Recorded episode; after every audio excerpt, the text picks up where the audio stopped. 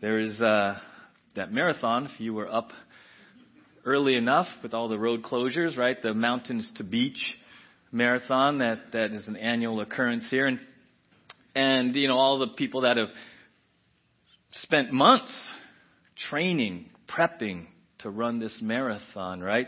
And, and, and I was thinking that, you know what? That's kind of like this race that that we're called to run, right? In 1 Corinthians 9, 24, 25, it says, Do you not know that in a race all the runners run, but only one receives the prize? So run that you may obtain it. Every athlete exercises self-control in all things. They do it to receive a perishable wreath, but we an imperishable. Right? And this analogy, this Olympic analogy, this picture is, is pretty common, and, and we're called to run. The, the following Jesus is a marathon, and we're, we're called to run this race. And, and it got me thinking back in high school. I ran the 4 by one relay, and we did pretty well, so we made it to CIF County. And and I remember the morning of we went we had to travel to North County in San Diego, so all the big schools are there. We're there, and we're warming up, and all the other teams are out there. And uh, one of the guys on our team just kind of seemed out of it, just kind of seemed in a funk just kind of like there, but not really there, kind of off by himself. And, and I was just kind of watching him the whole time and, and, you know, try to have conversation. Oh, I'm fine. Oh, I'm fine. But he just was, just kind of half-hearted, right? And I remember it dawned on me that I think I know what was going on. Because we had done pretty well in our league to get to where we were. But suddenly we were at the county CIF and I think what got into his head is he started to look at everybody else. Because our school wasn't, we weren't the big school division, we were kind of like a medium school division, but all the big schools were there. And so he started to look at the other teams. And when he got focused on the other teams, he went into a tailspin. He quit, even before the race. And he was in this funk well, he would stretch and doing the warm ups, and we are kind of doing what we need to do. But his body language, everything in him said, What's the point? Let's just do this and get this over with. What's the point? Right? And I remember I, I ran third leg and he was first leg. And I remember, and I, to this day, I think it, it, it, it is still very fresh because I'm very competitive. It, um, it torques me 30 years later 35 years later, it's still torqued as if I'm watching him because I was third leg. And I'm watching the start. And I saw him start. And I, he just quit. We were, we were done. Two steps in the race, we were done because he was just kind of loafing. He just, he didn't even, he, I know him. And he just was going through the motions. And, you know, so, so, you know, I'm just by the time it gets to me, it's what's you know like what's the point for me? We were so far behind because he quit. And I think of that sometimes, and I thought of that today with the the marathon thing, and I wonder how much how many of us as believers in our race sometimes because you lose focus, you just quit. Now you don't quit on Jesus. You wouldn't say, you would still say, I'm a Christian and yeah, I go to church and, and I read my Bible. But deep in your heart, you're just going through the motions. You're not engaged in it. You're not fully vested anymore. You just kind of slid into, and you're happy that your name's written in the book of life. You're happy that you arrived. You're happy that you're, you're surrounded by nice people now. Right? And now you have some new friends, and you get to sit in a comfortable building, and you're just kind of like riding it out because you're happy you're not where you used to be, and you just are cruising. Right? How many of us just quit. Just, you're not fully vested. You're not into it anymore. You're, you're just going through the motions. Just going through the motions, right? And, and, and, and so there's this issue of him losing his, his focus, losing his joy, using his, losing his enthusiasm. He also lost his confidence. He also lost his confidence. Like I said, we weren't the biggest school, so there were some big, what we call the big dogs were around. The ones you read in the newspaper, they're, they're walking around warming up, and you're like, you're you're in high school, right? I remember uh, freshman year at UCLA, I was at the summer program, and then all the the top recruits that UCLA, the freshman football players, arrived at the cafeteria to have, and I'm like, You were in high school like three months ago? Like, trees walking around that just like my age, right? And you can be dwarfed by them. And, and he lost his confidence. And how many of you, how many, how, have you, have you lost your confidence in God? Now you won't say that outright, but it's how you live. You just lost your confidence. And you, you're treading water. You really you sort of believe. You want to believe. You want to, but you don't have that confidence anymore. You're not fully in the game. You're not in the game. You're just sort of playing it out because you're supposed to play it out, right? And we're talking about that. And I thought about that in light of this, this series on living hope, right? The truth of the resurrection, right? 1 Peter 1 3 says, Praise be to the God and Father of our Lord Jesus Christ.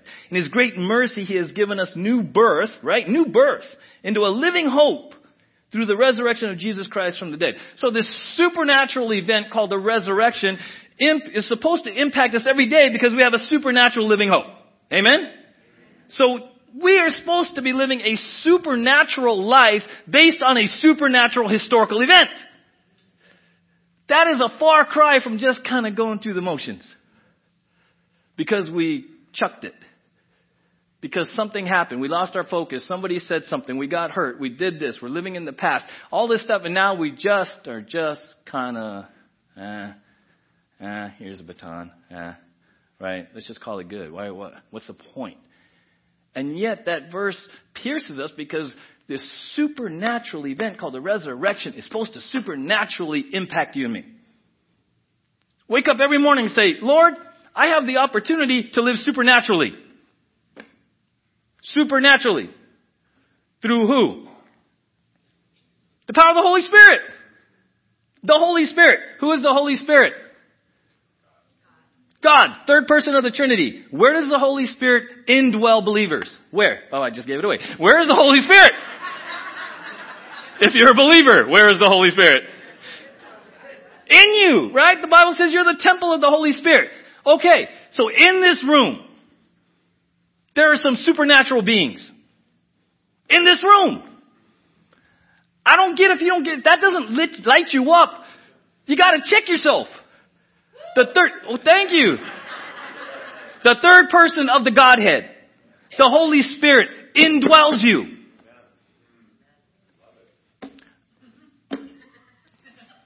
I'm done. I mean, what? You gotta chew on this stuff. You gotta, do you believe it, right? We've been, we talked about the element of faith, believing. You gotta act on this. If you don't act on it, it's just head knowledge, just going in and out. And you're just going, uh huh, yeah, uh huh, uh, yeah, I agree, yeah, I agree, I agree, I agree. And all of a sudden your Christianity is about assenting. It's not about living, it's assenting.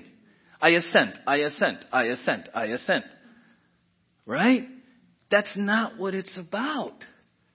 That's not what it's about, right? We saw this quote by Wayne Grudem. Such hope and great blessings when Christ returns not only encourages downcast Christians, it also prompts a reordering of priorities to God's agenda and inevitably leads to ethical changes in one's life. So here's the deal.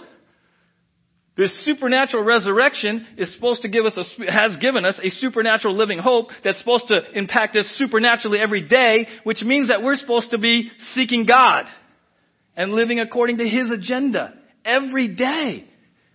Right? It's a supernatural life. It's a supernatural life. And we said, okay, so, so how do you do this? Right? And we're, we're gonna, gonna try to make it kind of practical, right? Boots on the ground. Colossians 3, we saw this last week. If then you have been raised with Christ, seek the things that are above, where Christ is, seated at the right hand of God. Set your mind on things above that are, set your mind on things that are above, not on things that are on the earth. For you have died and your life is hidden with Christ in God.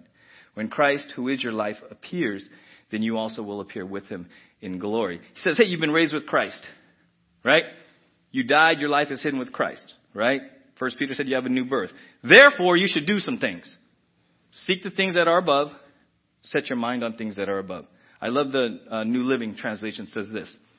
Since you have been raised to new life with Christ, set your sights on the realities of heaven where Christ sits in the place of honor at God's right hand. Think about the things of heaven, not the things of earth. See, this is very present tense. He says, hey, right now, if you're in Christ, you've been raised. Right now, Jesus sits at the right hand of his Father. So right now, it says, set your sights on the realities of heaven. Think about the things of heaven. So, quick survey. In the last seven days, since we last looked at this verse, if you were to do a thought journal, what percentage of this week did you spend thinking about the realities of heaven? What percentage of your thought life were you thinking about the things of heaven? Or I'll flip it. In the last seven days, how many of you were consumed of the things of earth? Bills, struggles, health, weather, jobs, right? Retirement, right? So we're supposed to live this living hope. He says, hey, it's not a secret. Here's lastly, he's not hiding it from us. He says, first step, seek the things that are above. Set your mind to things above. So you want to start living this supernatural life? Ask yourself, what do you spend most of your time thinking about? What do you spend most of your time rehearsing, remembering, rehashing? And if you're like me, most of the time it's about me. What I think, what I feel, what I like, what I dislike, what I agree with, what I disagree with. Most of my thoughts are really about me. Right? But he says, don't do that. Think about the things of heaven. Set your mind on things above, right? And the crazy thing is, when you're a new believer, he gives you the ability to do that. It says, now you have the mind of Christ. What is it? When the Bible says you have the mind of Christ, what does that mean? It means you are able to understand spiritual things. Right? The Bible says once you were spiritually dead, now you're spiritually alive. When you were spiritually dead, you know what the Bible says? The stuff of the Bible was foolishness. How many of you, before you were a believer, someone tried to share scripture with you and you thought they were crazy? You believe that stuff? That's dumb. That's a myth. That's a book. That's just philosophy. Right? Why? Because you were spiritually dead. You didn't get it. That's what the Bible says. Things of the Spirit are foolishness to those who are perishing. Right? Suddenly, how many of you put your faith in Jesus? You became born again, spiritually alive. How many of you said, I understand the Bible now? I get it. This is real. Where does that come from? Spiritual life. Not from you. That's spiritual life. Right? You have the mind of Christ. You're able to see things. You're able to discern things. You're able to pray and have the Holy Spirit actually kind of lead you and direct you. You're spiritually alive. Right? You have the mind of Christ. David Guzik says this. The best Christian living comes from minds that are fixed on heaven. So you want to start living this living hope? Start spending the majority of your time thinking about the things of heaven. Now, Kind of easier said than done, and, we, and I shared this because we have this dual citizenship. We're, we're citizens of heaven, but we're citizens down here too, right? And I shared with you the four-eyed fish, right? I love this because this is us. If you weren't here, this is called the four-eyed fish. He spends most of his time, or she spends most of her time on the surface. Each eye has two pupils. That's why it's called the four-eyed fish. The ones at the top look up. So Mr. Hawk and Mr. Eagle don't come around. The ones on the bottom half, they look down for where it's going to eat. So this four-eyed fish, I love God, right? God says, okay, Christians, let me explain how you live on this planet. You're a four-eyed Christian. You look up and you look down at the same time. Now how many of us tend to find it easier to look down?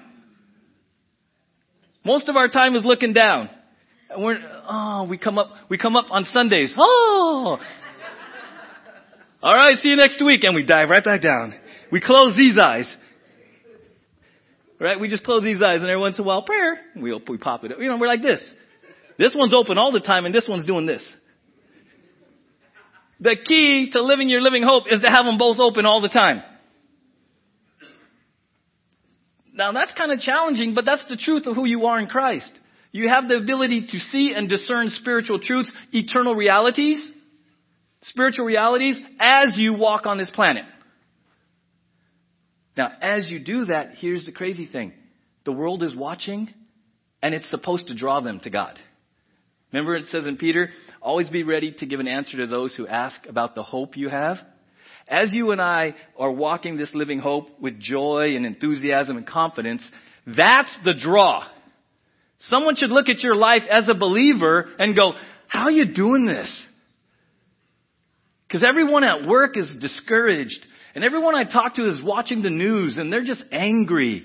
And there's no hope for this country anymore. And everyone's just all in despair and dis- they're depressed and they're sad and they're angry out there. How are you just kind of floating around out here? That's the witness. That's called being salt and light.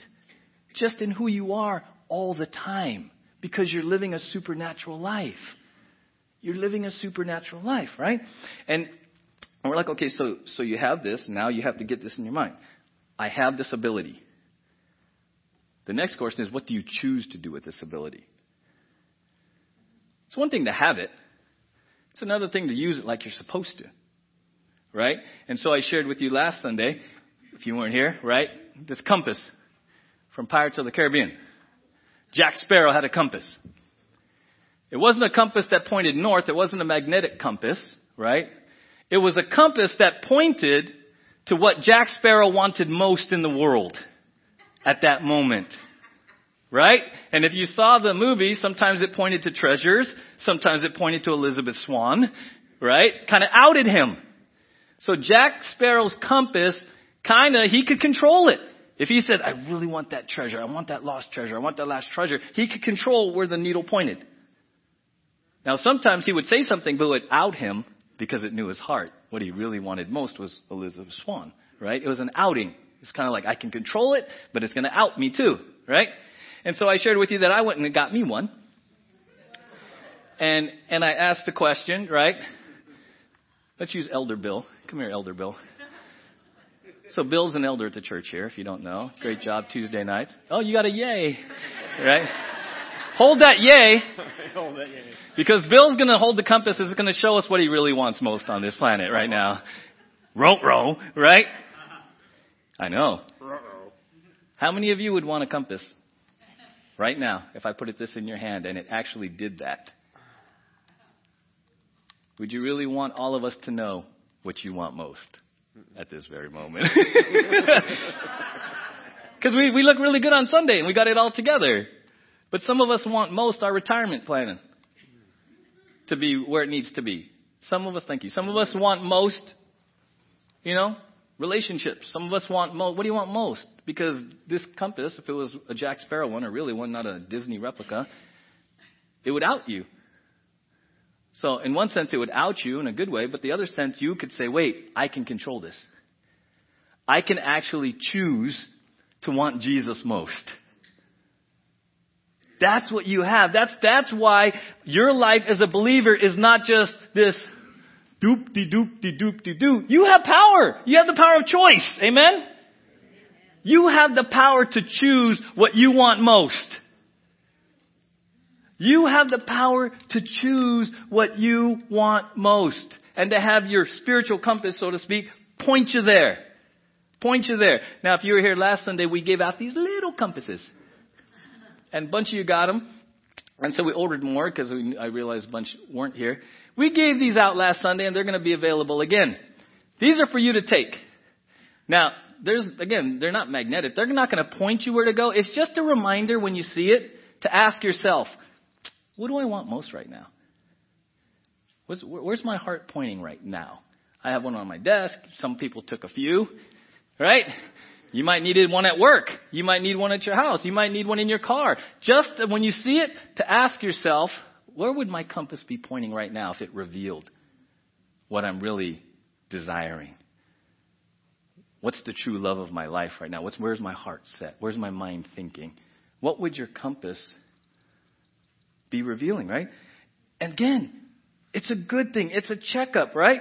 Because how many of you would really want to live your living hope? How many of you that's like, I want to do that. I don't want to just loop-de-doo. How many of you want to run to win? Right? Because it says, 1 Corinthians 9.25 says, run in such a way that you obtain the prize. In other words, run to win. Running to win is a heart attitude. If you've ever played any sports, if you've been competitive anything, you, rec- you recognize there's so much out of your control whether or not you will win. But what is in your control? How you run. Amen? how you run. Whether you give a hundred percent. You can feel really good that I ran to win. Now, if you're running against Usain Bolt, the reality is you're not gonna win. But you can run to win. Amen? That's the point. You see, when you get when you get there and you talk to your father, how many of you want to hear "well done"? Well done, good and fair. How many want the well done? Well, the well done is going to be based on whether you ran to win. How you dealt with adversity. What you did with everything he gave you. He's checking how you run. There's so much out of your control. We tend to think we have so much, I'm controlling everything. You recognize, you realize you and I have very little control. Very little control. We've all made our plans for the rest of the day, but you realize, honestly, and this is not to scare anyone, you realize we don't know what's going to happen. We really don't. You know, I read an article about all these little tremors off the northern California coast. Is this a setup for the big one? Just this week, right? There's a bunch of tremors up in northern California off the coast, wondering if this is the big, the big one for San Andreas and all through southern California. And then I get really interested, so I watch this model, this of what will happen and how long it will shake and the shock wave going from there all the way through Ojai and into LA and San Diego. I'm like, you know, then I look for on my phone, where's that prepper website? Cause I'm like freaked out right now. We have very little control. We can control how we respond. We control our heart. We control our attitude. My friend at the track meet, he can control who else made the finals. He can control him. He could just control him, and at the end of the race, we could all felt good that as a team, we collectively gave 100%. That's what we hope when we get to heaven. You cheer people through. I don't know how it works, right? But we would all want to give a high five, right? Woohoo! Yeah! Yeah!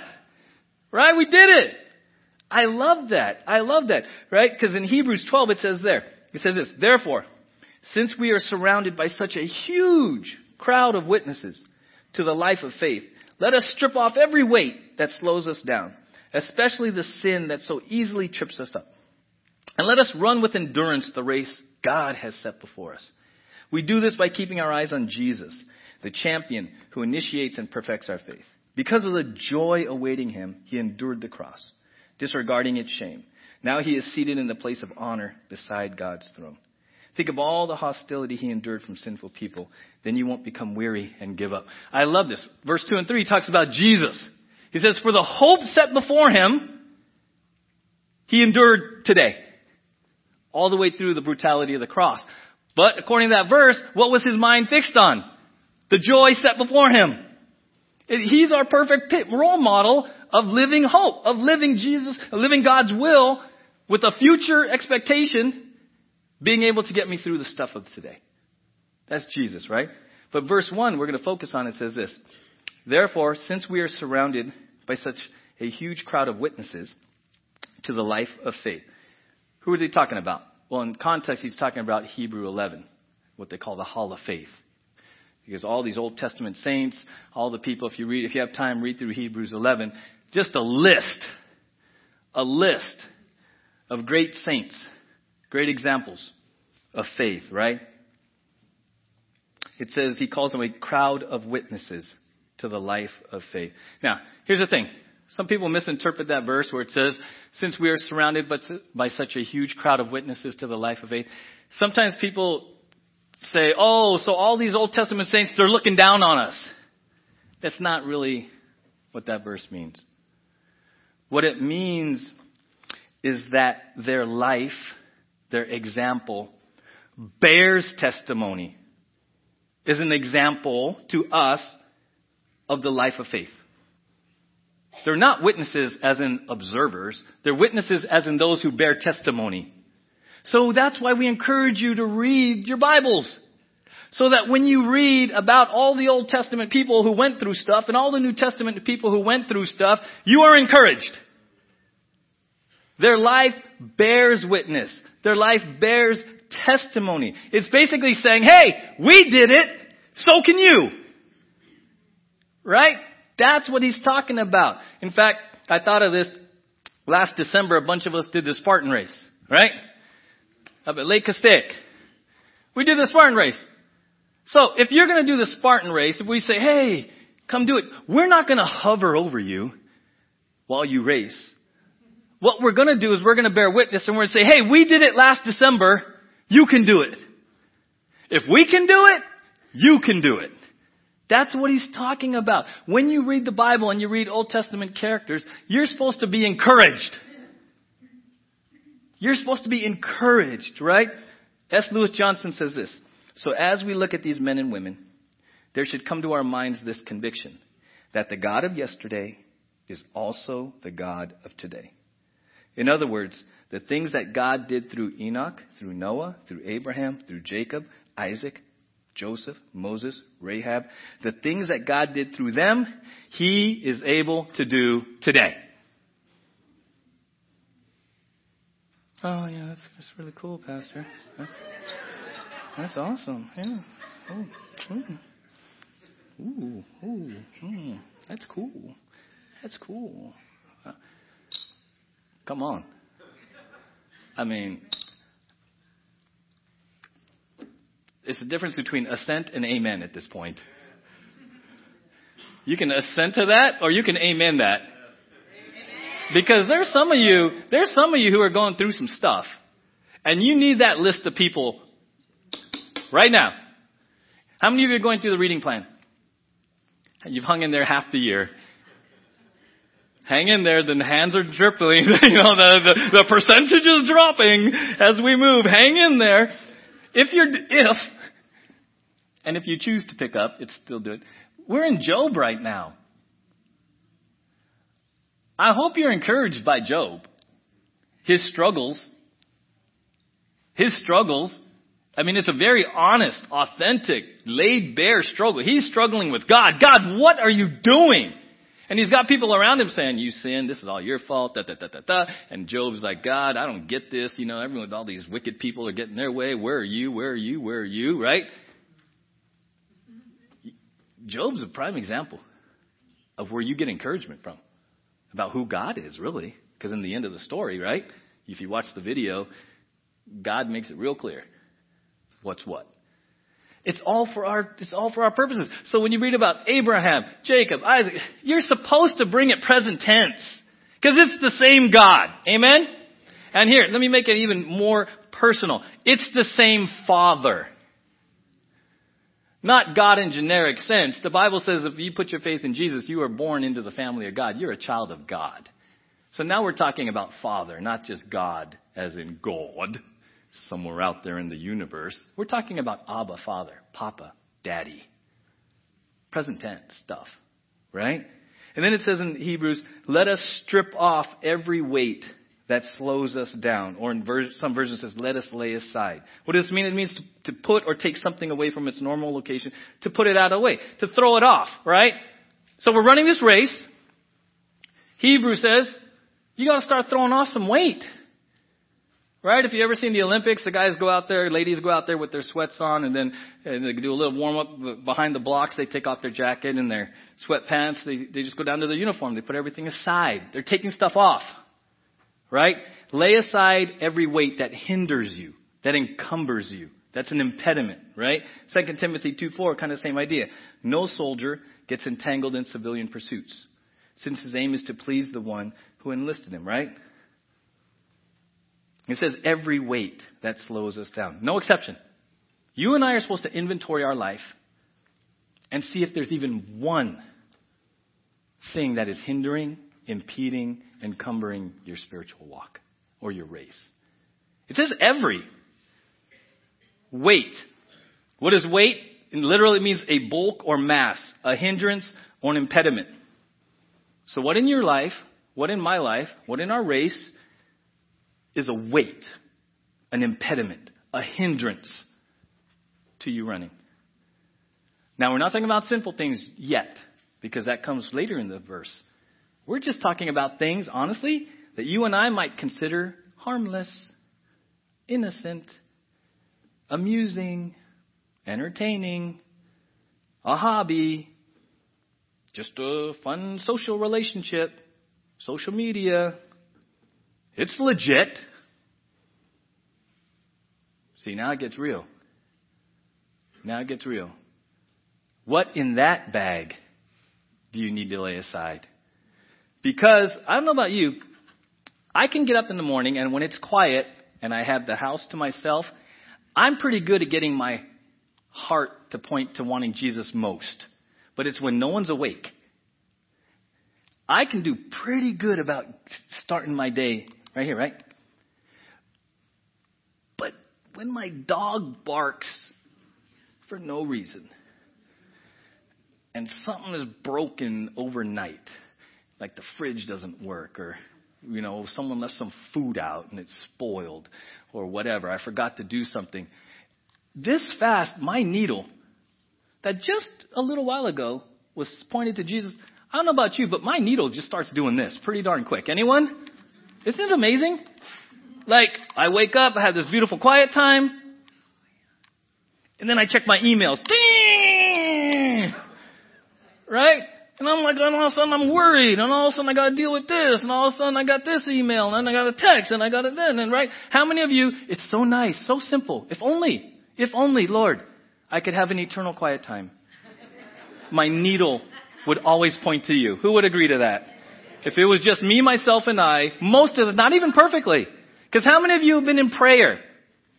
If you're really honest, now most of you better raise your hand, and your mind wanders in prayer. So even in prayer, your needle's doing this. It's crazy. Even in prayer, I'm like, I like seriously, I was praying. When was that? Like last night or something. And I'm like thinking of the NBA finals. I'm like, what the heck? I'm like wondering if the Raptors, like, how are the Raptors doing? Are they? I'm like, are you serious? I'm talking to the God of the universe, and I'm wondering about how the Raptors and the Bucks game is going. I'm like, right? So how do we keep this, right? We gotta, you gotta, you gotta be honest. You gotta say, what is in there that, that is hindering me?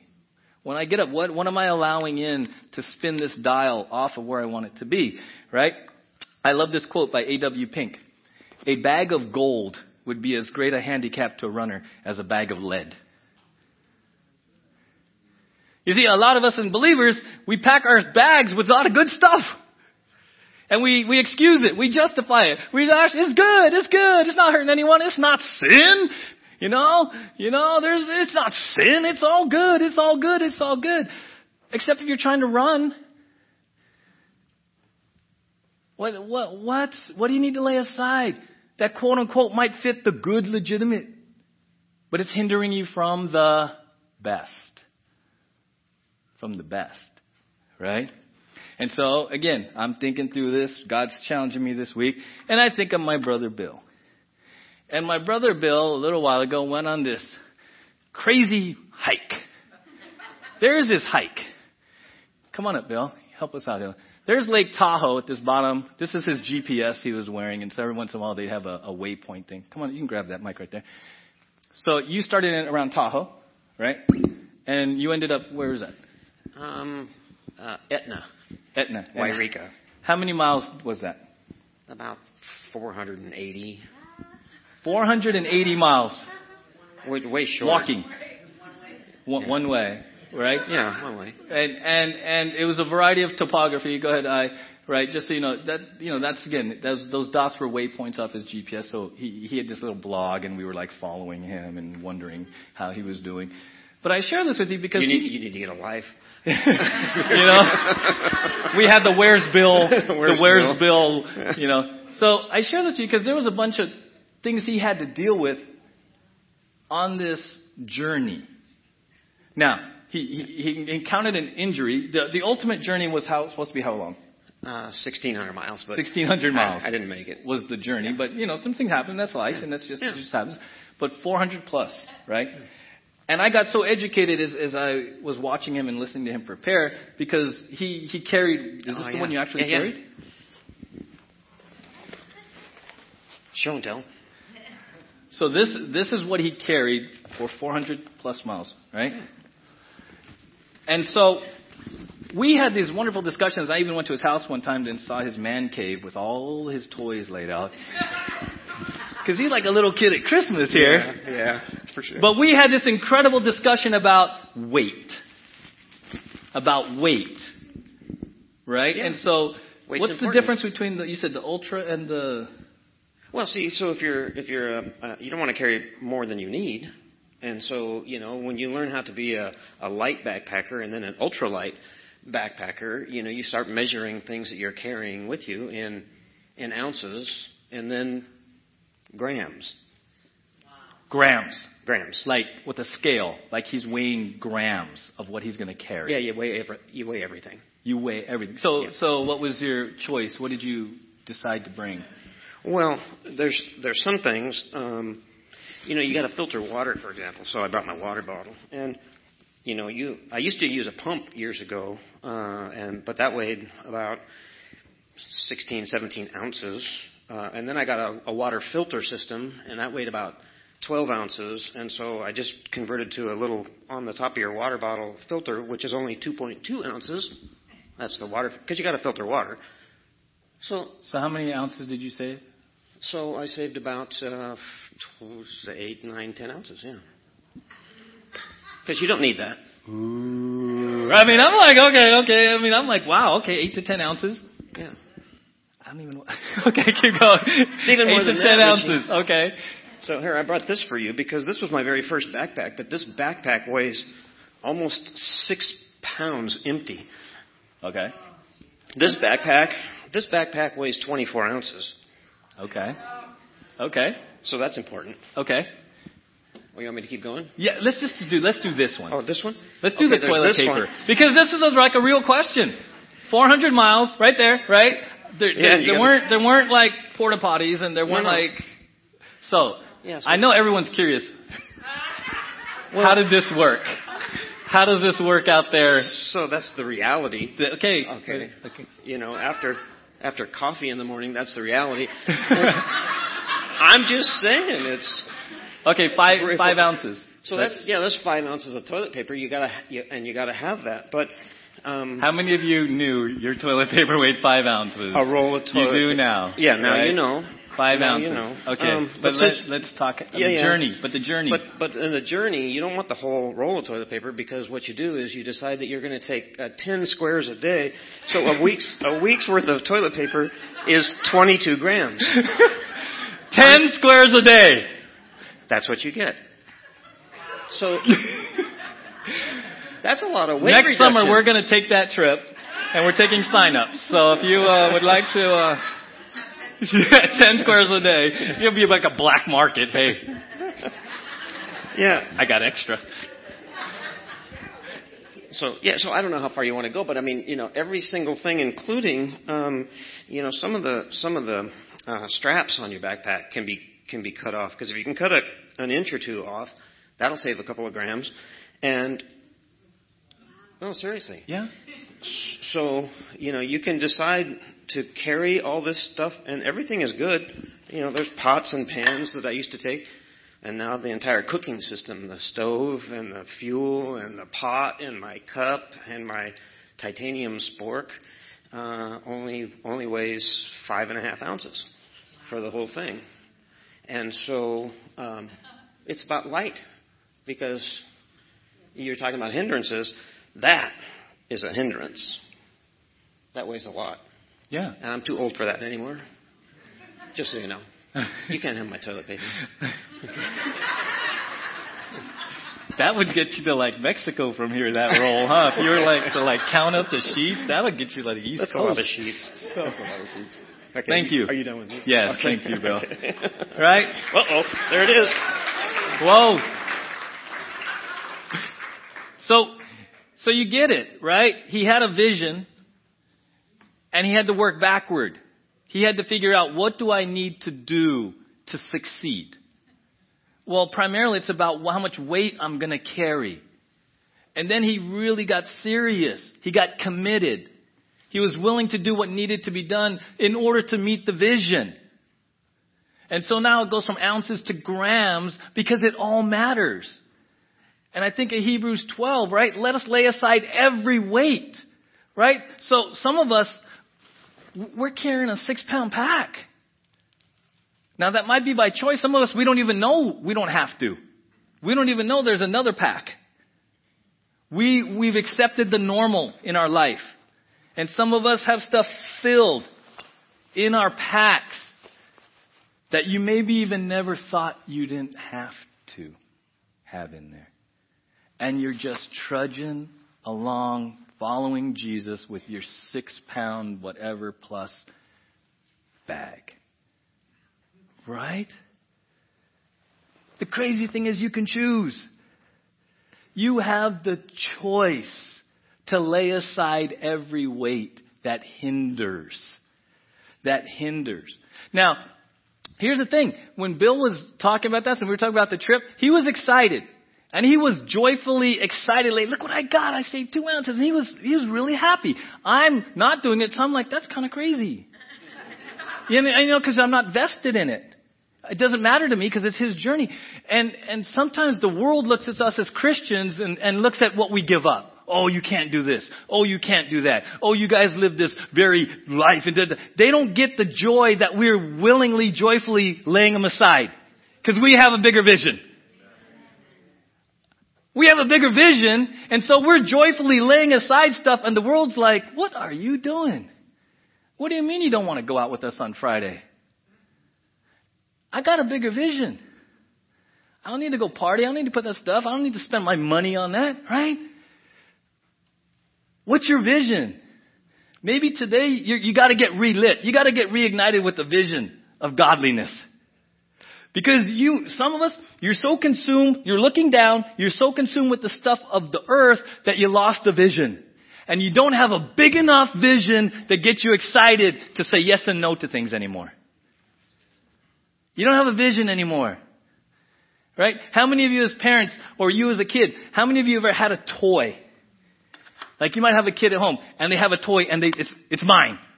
Anyone? Right? And nothing you can do. It's mine. No, it's mine. How do you get them to give that up? Offer them something better. Anyone ever seen the, the miracle? Mine, mine, mine, mine. Want some candy? Sure. And you're like, do you get it? So as believers, get a bigger vision and you're doing this to God and the things of the earth are just dropped.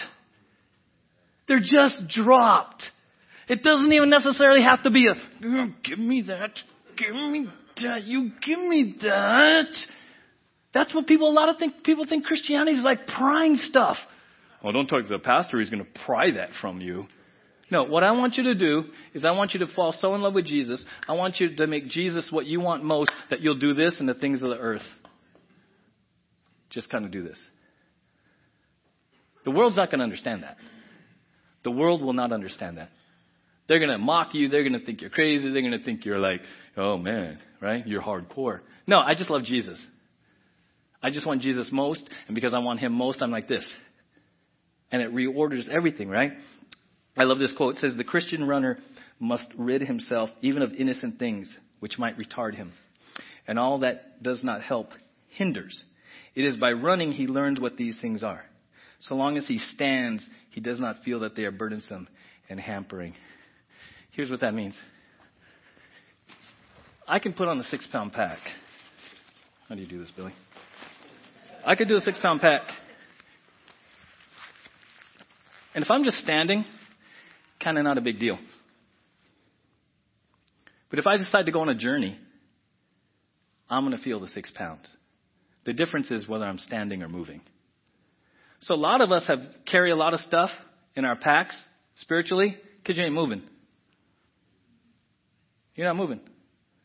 Once you see Jesus is come follow me, and you're like, where are we going? Just follow. How long is this going to be? Just follow. Suddenly you're going to be concerned what you're carrying. Suddenly it's going to matter. Suddenly you're going to want to be laying aside the weights because you're moving. See, for, for some of us, you got to get a vision. Your first step to, hey, maybe God's like, hey, did you lose your first love? Have you lost your vision? Have you lost your zeal? Others of you, You've just been standing around carrying a pack. And for some of you, it's like, he's like, take a step. But my pack's heavy. That's the point.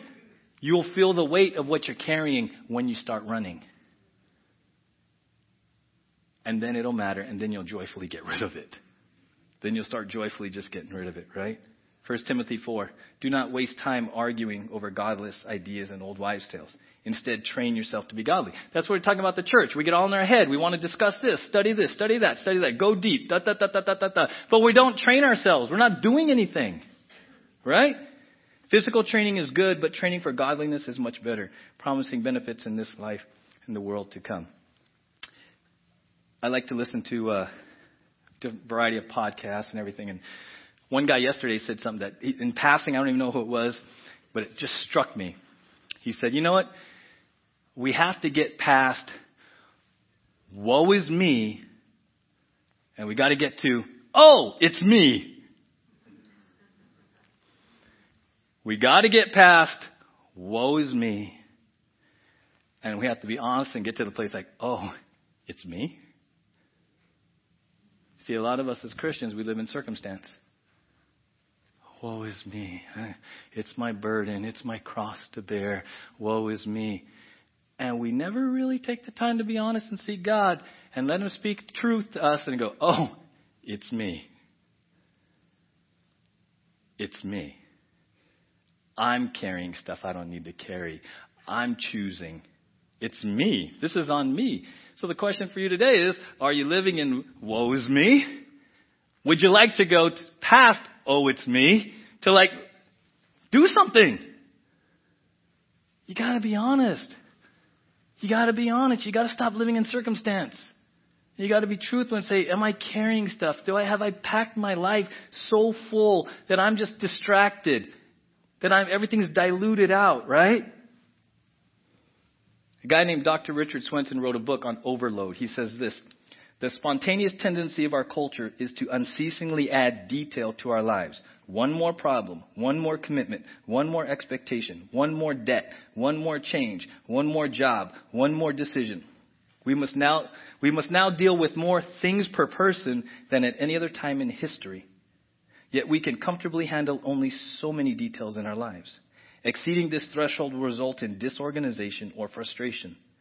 Overloading occurs when the requirements upon us exceed that which we are able to bear. For example, camels are able to carry great loads. If, however, a mere straw is placed on a camel maximally loaded down, its back will be broken. The back is not broken by the proverbial straw, it's broken by overload. How many of us are just overloaded? Overloaded. Right? And that one more thing is the straw that broke the camel's back. We've just so used to adding one more thing and then technology. We got one more website. We got one more media to check. We got one more comment. We got one more, one more, one more, one more, one more. Right? And then he says this in Hebrews Hey, if you want to run this race successfully, you got to lay this stuff aside. You got to be willing to check what's in your pack. Right? And the crazy thing is the world even gets this.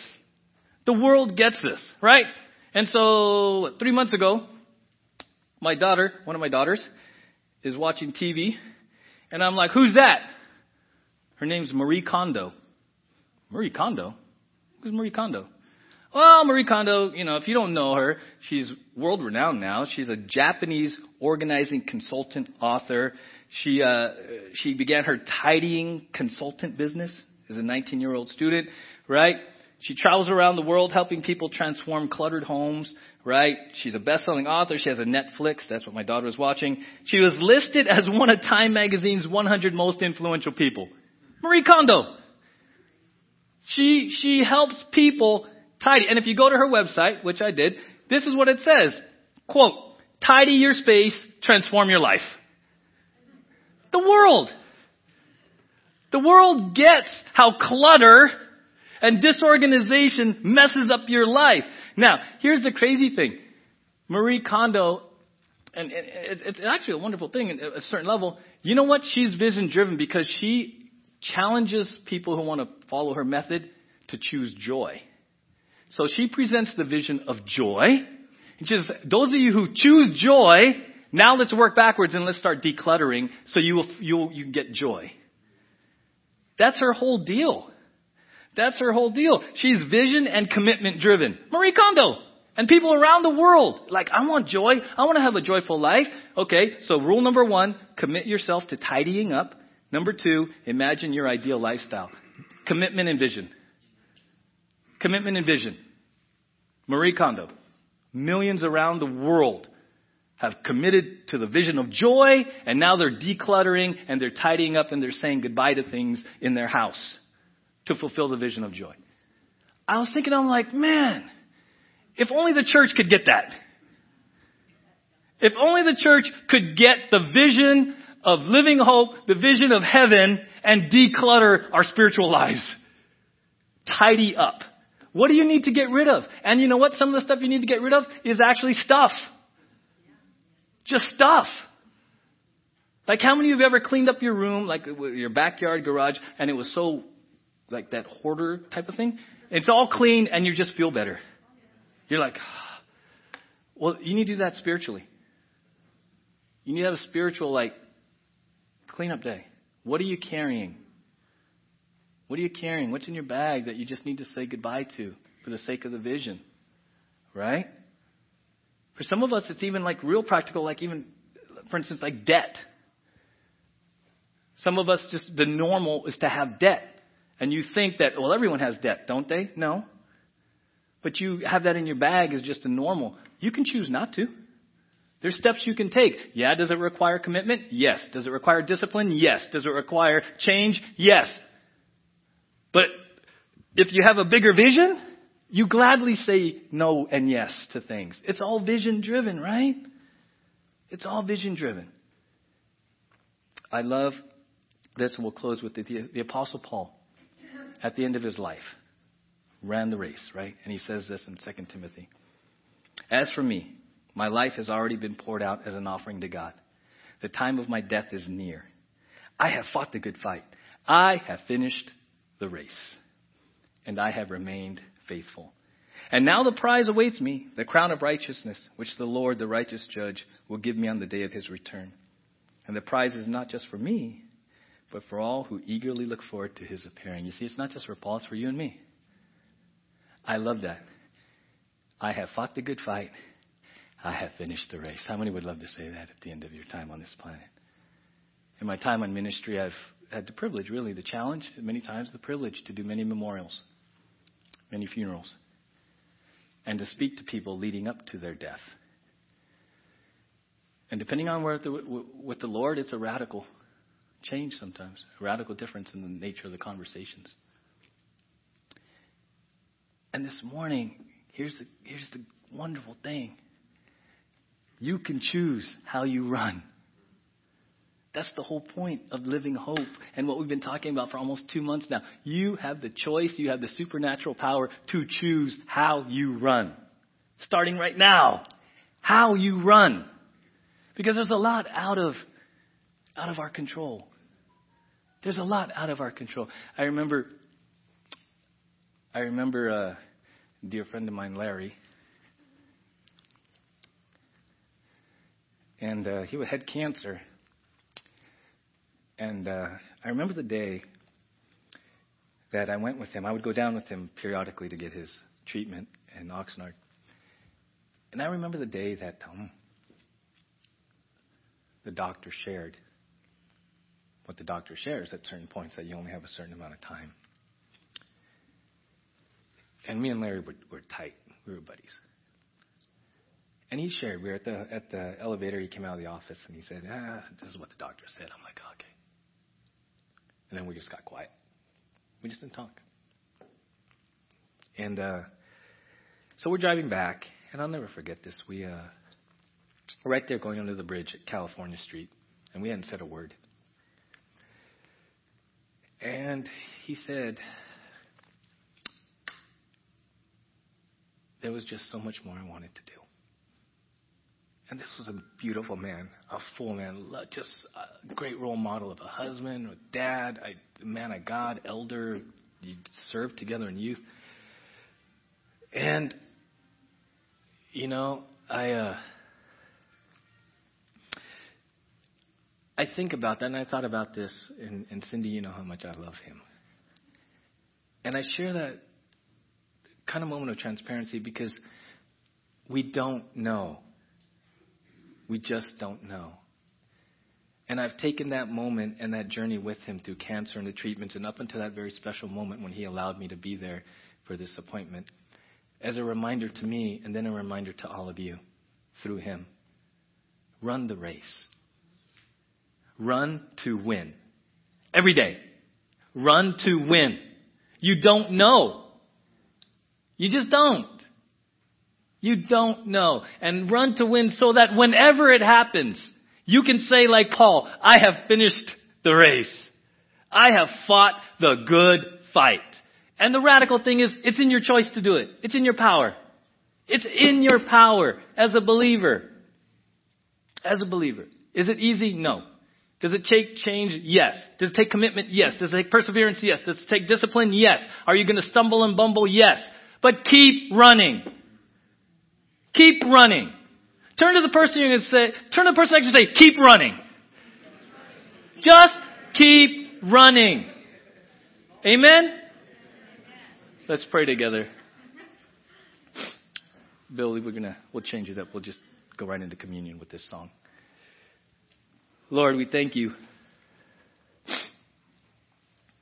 I thank you for my brother Larry and the privilege for him to minister to us this morning as a great reminder to run every day to win. To run to win. And today the focus is we got to lay stuff aside.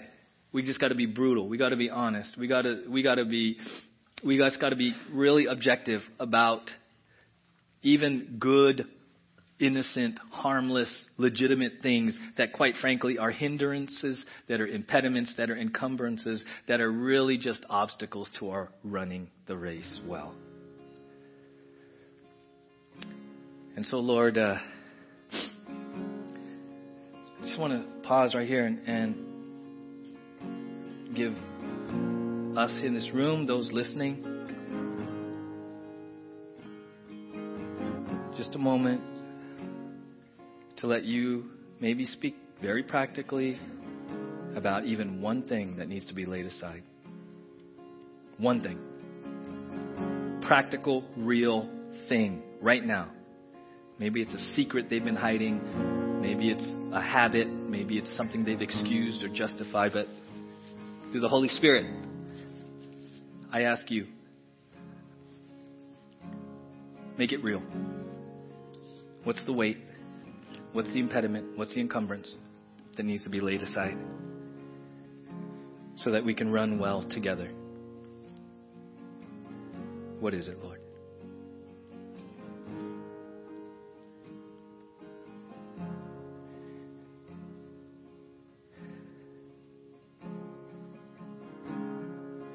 And if God puts it on your heart, write it down.